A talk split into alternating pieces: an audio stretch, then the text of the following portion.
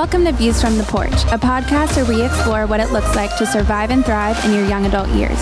Each week, we talk about the biggest challenges facing young adults today and how to overcome them from God's Word based on our weekly experience in leading thousands of young adults at the porch. For more info on the porch, visit theporch.live. Thank you for joining. What's up, guys? This is David. We are back with another episode of Views from the Porch with the one and only Miss Laura Eldridge. Hey, y'all. And the birthday boy, JD Rogers. What's up? Dun, dun, dun, dun, dun. Yes. Dun, dun, dun, dun. Happy birthday, man. Thank you. 27. Are you living out your birthday dream recording this podcast right now? I am. There's no place I'd rather be. I do not believe Views that. Views from the porch. I love it. All right. We are talking about birthday gifts. No, that's not what we're talking about. What did you get me, David? Oh, yeah. Wait till after this show. What are we talking about? Yes. Today we are talking about the concept of people pleasing. Yep. Which is a very common issue that a lot of people deal with. I know our friends in Dallas. I know Dallas is just, it's a bunch of people pleasers.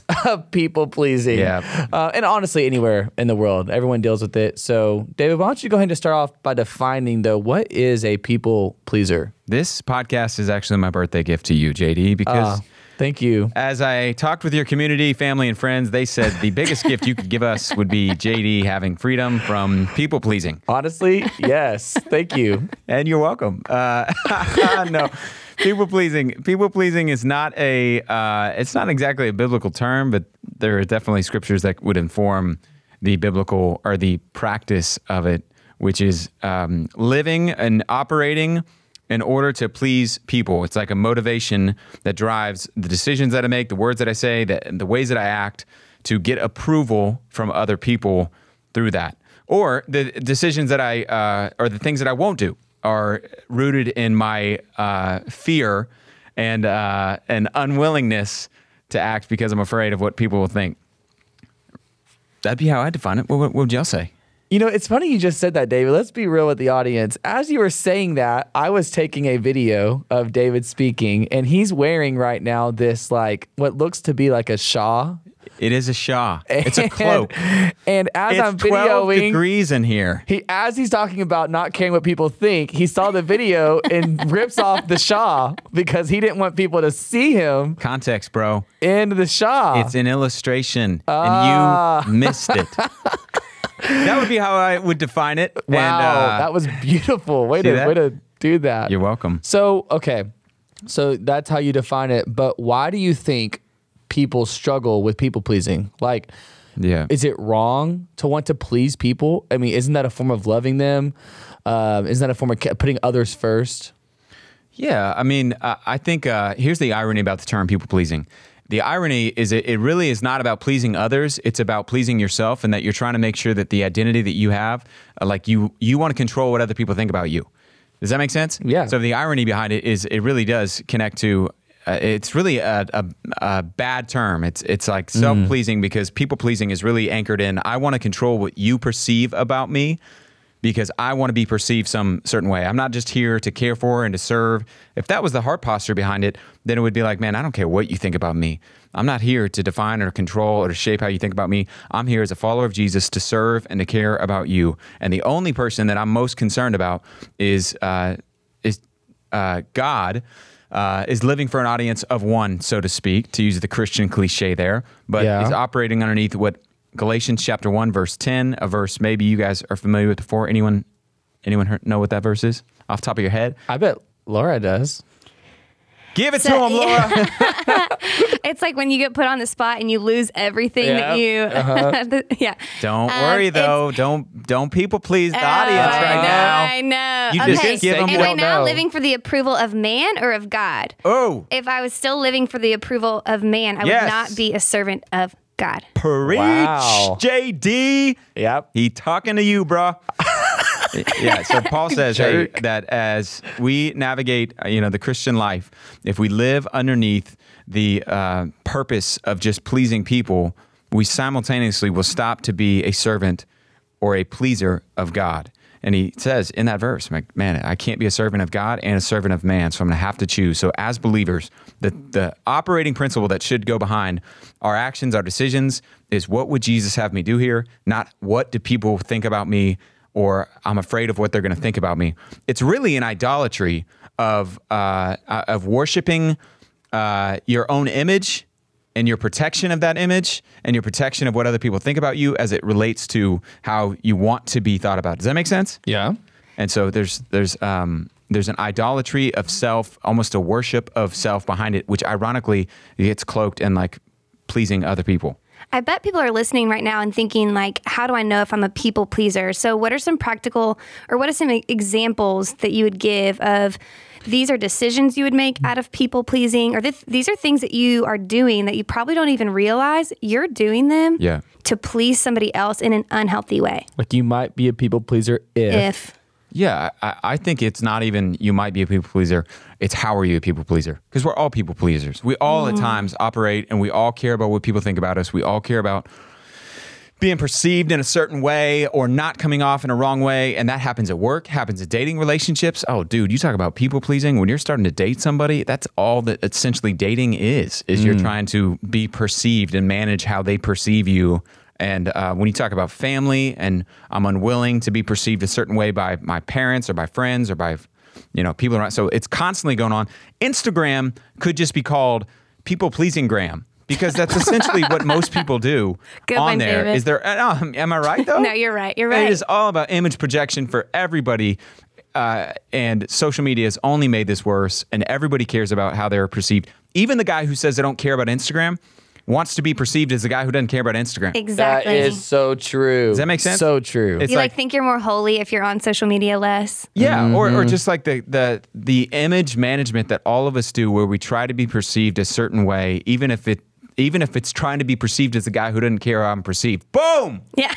Man. So there's a little bit of like managing your own image, and then I think there's also a little bit of, I just don't want to ruffle any feathers. So for instance, which is managing your image. Tell me how. So I'm saying everybody, I think as Christians, like just real talk, the question is not if I am, it's how am I, and how do I get a grip on that? And how do I make sure that I'm aware of the ways that I'm tempted to people please?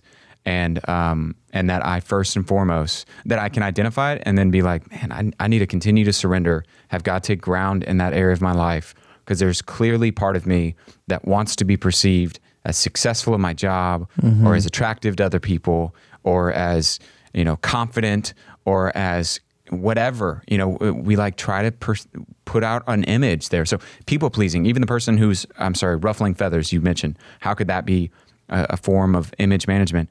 I don't want to be perceived as the person who ruffles feathers. Like I'm concerned, and a lot of times, for all the Enneagram 9s out there who are the peacemakers, they are saying, I don't like when people ruffle feathers, so I don't want to be the type of person who ruffles feathers. So there's still a management. And the reason that's a bad goal for Christians is there's times where quote unquote ruffling feathers is a loving thing to do. Yeah. That you're called to speak the truth to one another in love. So I lovingly tell the truth even when it's hard. Proverbs 14 says, faithful are the wounds of a friend, but profuse are the kisses of an enemy.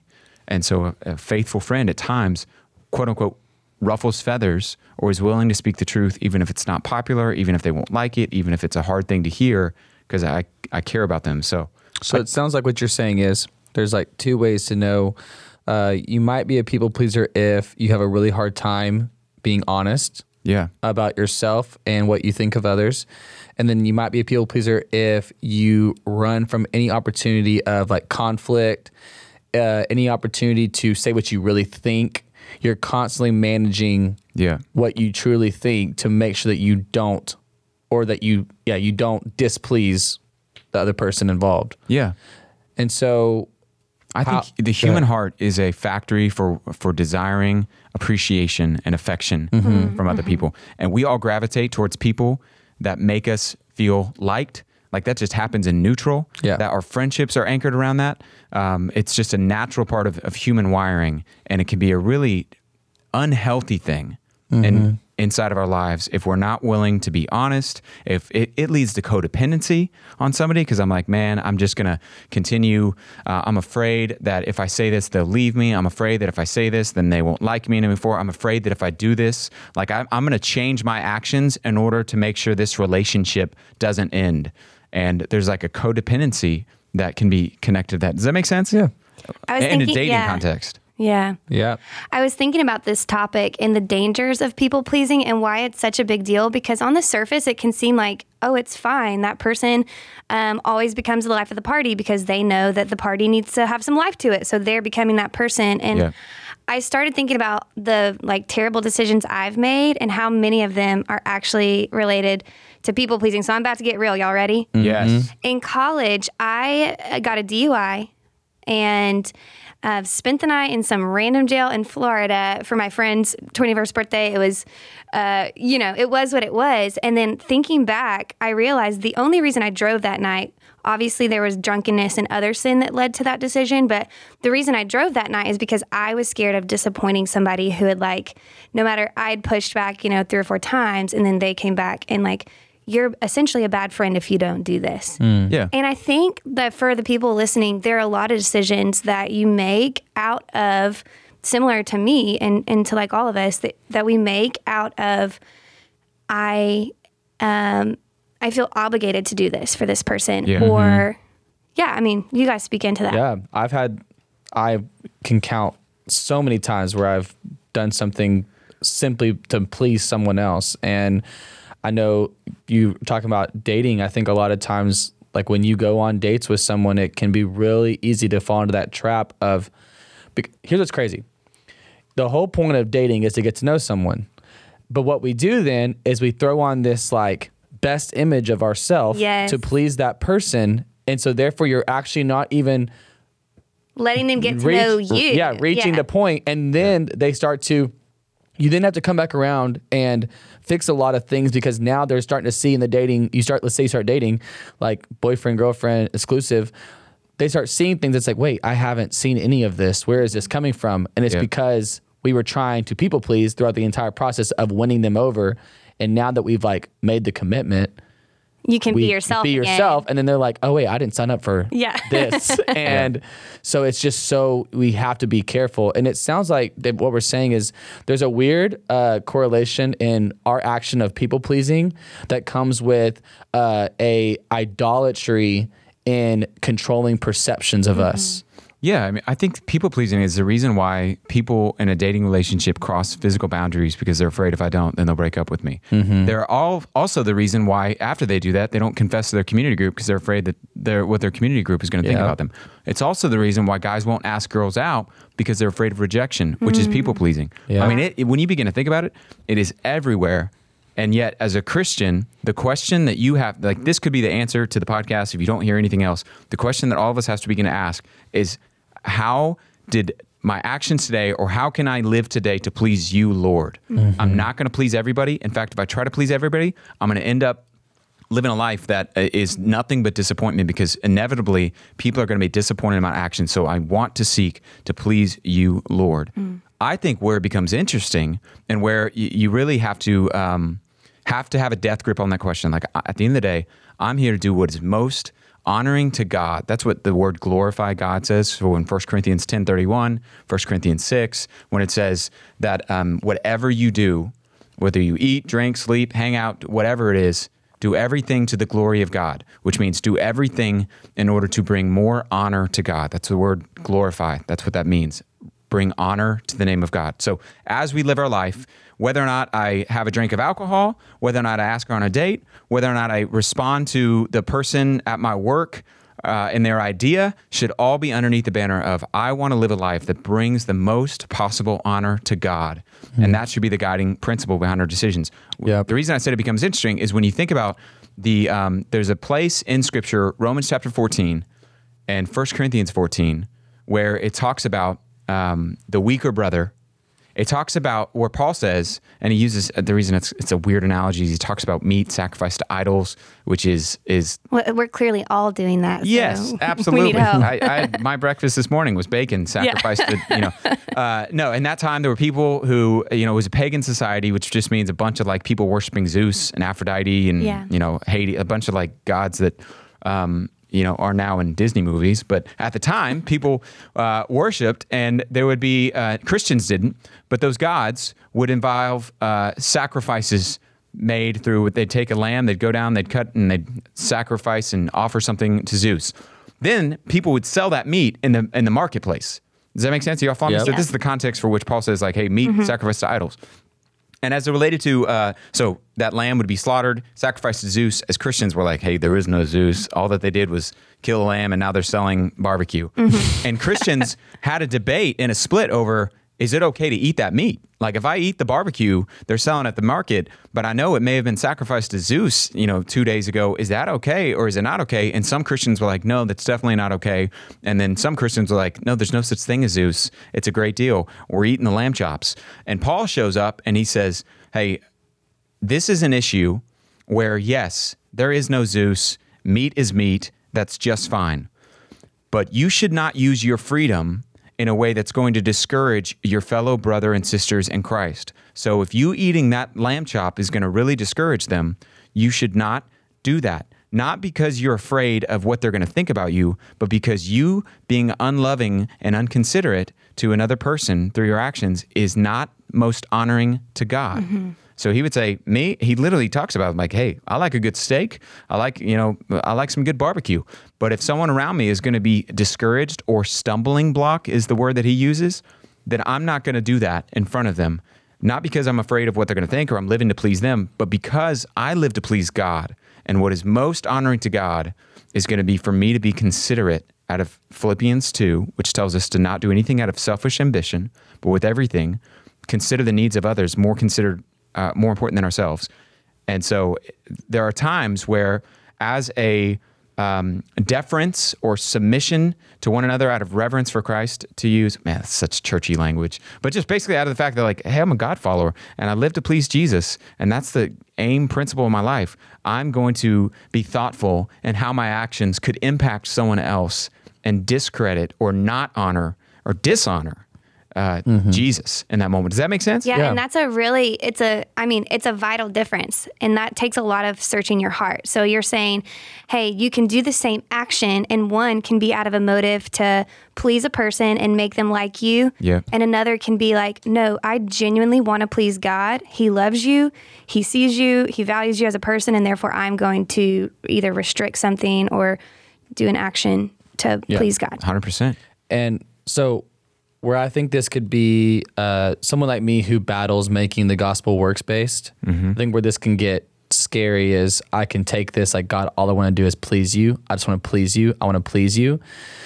Pleasing man looks like a lot of works. So it's like, let's say if I'm just thinking, I'm going to shift the motive from how I please man to now making it all about how I please God. I don't think those are the same things. Mm-hmm. I think truly to please God looks different than what it looked like to please my boss or to please my friends. And so what would you say to the person? Like, what does it look like to live a life that's not trying to earn something from God, but to please him? First, will you say with that, like, how you please God? Because even works-based salvation, I think that could be confusing. Yeah. So Hebrews chapter 11 says, without faith, it is impossible to please God. It also says in Hebrews, anything that is not that doesn't come from faith is sin, which is pretty crazy. We don't have time to go into all of that. But what pleases God, there's a lot of things, but in a life that's marked by faith and trust, faith is another word for trust or believes, and a life that is marked by trusting in who God is and who he says, and I live underneath that. I walk by faith, that I live my life in light of the faith that I have, the relationship that I have with God. That is ultimately what allows us to do anything that is pleasing to God, and it is a thing that is required to live a life that's pleasing to God. So to the person who would say, well, I just shifted my focus from pleasing other people, and now everything that I do is devoted to pleasing God, if they do it from a mindset of that making them worthy of a relationship with God, that's a false way to operate. If they do it from a, hey, I live ultimately because, you know, I use money and I give generously, and I do so knowing I'm going to have a reward in heaven, and I know it pleases my heavenly Father, who's a generous giver. That's an appropriate way to do it. If I give generously because I'm like, this earns my spot in heaven, that is just as much idolatry of saying, you know, I get to control God by doing good things. I get to control God by my actions, and I'm going to control. It's the same thing that we do with people in people pleasing, where I'm going to control how they think about me by the way that I act. And both of those are messed up perspectives. So if you operate underneath, I have to please God in order to have a relationship with him, I think you're going to set yourself up for depression, disappointment, and just a life that is not filled with the peace that he wants you to have. But if you operate out of like, man, hey, God is fully, he will never love me more, and he could never love me less because of what Jesus did on the cross. That's what has allowed me to have eternal life. That's what made me adopted son of God. And now I, you know, because I love him, I'm going to operate underneath that. That's an appropriate response. It really, to use Paul's adoption analogy that he uses in Galatians 4, he uses it throughout scriptures. Ephesians 1, where he says that we've been adopted in the family of God. Just like my son, when he was not adopted, my son as a child of mine, there's nothing he could do that would make him no longer a part of my family. He will always be my child. His actions, whether they're good or bad, and often they are not great for a 4-year-old, are not going to determine whether or not he is a part of my family. He is my child. And now when he does operate like, man, my father loves me and I'm going to operate, I'm going to do what I know he's asked me to do. I'm not going to hit my sister. I'm not going to, you know, yell in the middle of the night. I'm not going to disobey mom. I know that all of that's pleasing to my heavenly Father. That's an appropriate thing. But if he operates out of a like, well, if I don't do this, I know that if I do hit my sister, I'll no longer be a part of the family. That's just a messed up. It's not true, and it's a poor way to have a relationship with a father. And the same thing would be true for us as followers of God. So point being, if you wrap this whole thing up, as we go through life, the question that we should be asking, whether you consider taking her on a date, whether you consider breaking up the relationship, whether you consider presenting that idea at your workplace, whether you move out with your roommate or you move in with your roommate, or whatever you're doing, should be the question of, in this situation, what is the most honoring thing to God? What's the most honoring action? What would bring God the most honor in this action? Should I stay in the relationship or not stay? Which one would bring more honor to God? And that's not always easily determined or discerned. But if you begin to ask that question, it becomes easier and easier over time to go like, this is what I think. And at least, hey, at the end of the day, maybe there was something maybe I shouldn't have taken her on a date, or maybe I should have asked her on a date. But in that moment, what directed me to do the thing that I did was I asked the question, what is going to be most honoring to God in this moment? If you ask that question, you're going to be set up for as much success as it relates to people pleasing as I think you can.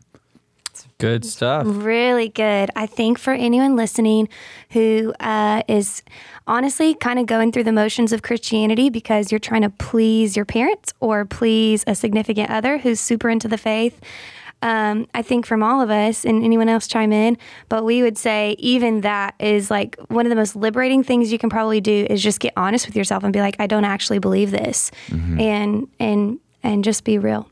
It kept people from following Jesus then, and it will keep people from following Jesus now. Jesus even said, like the Pharisees, they love the praise of men more than they love the praise of God. And to live a life that is increasingly...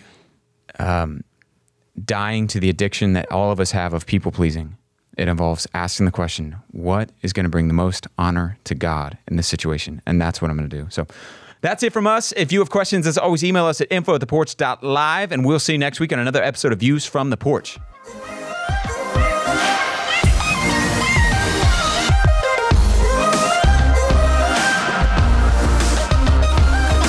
We want to thank you for listening to Views from the Porch. For more information about The Porch Ministry, visit us at theporch.live or follow us on social media at The Porch.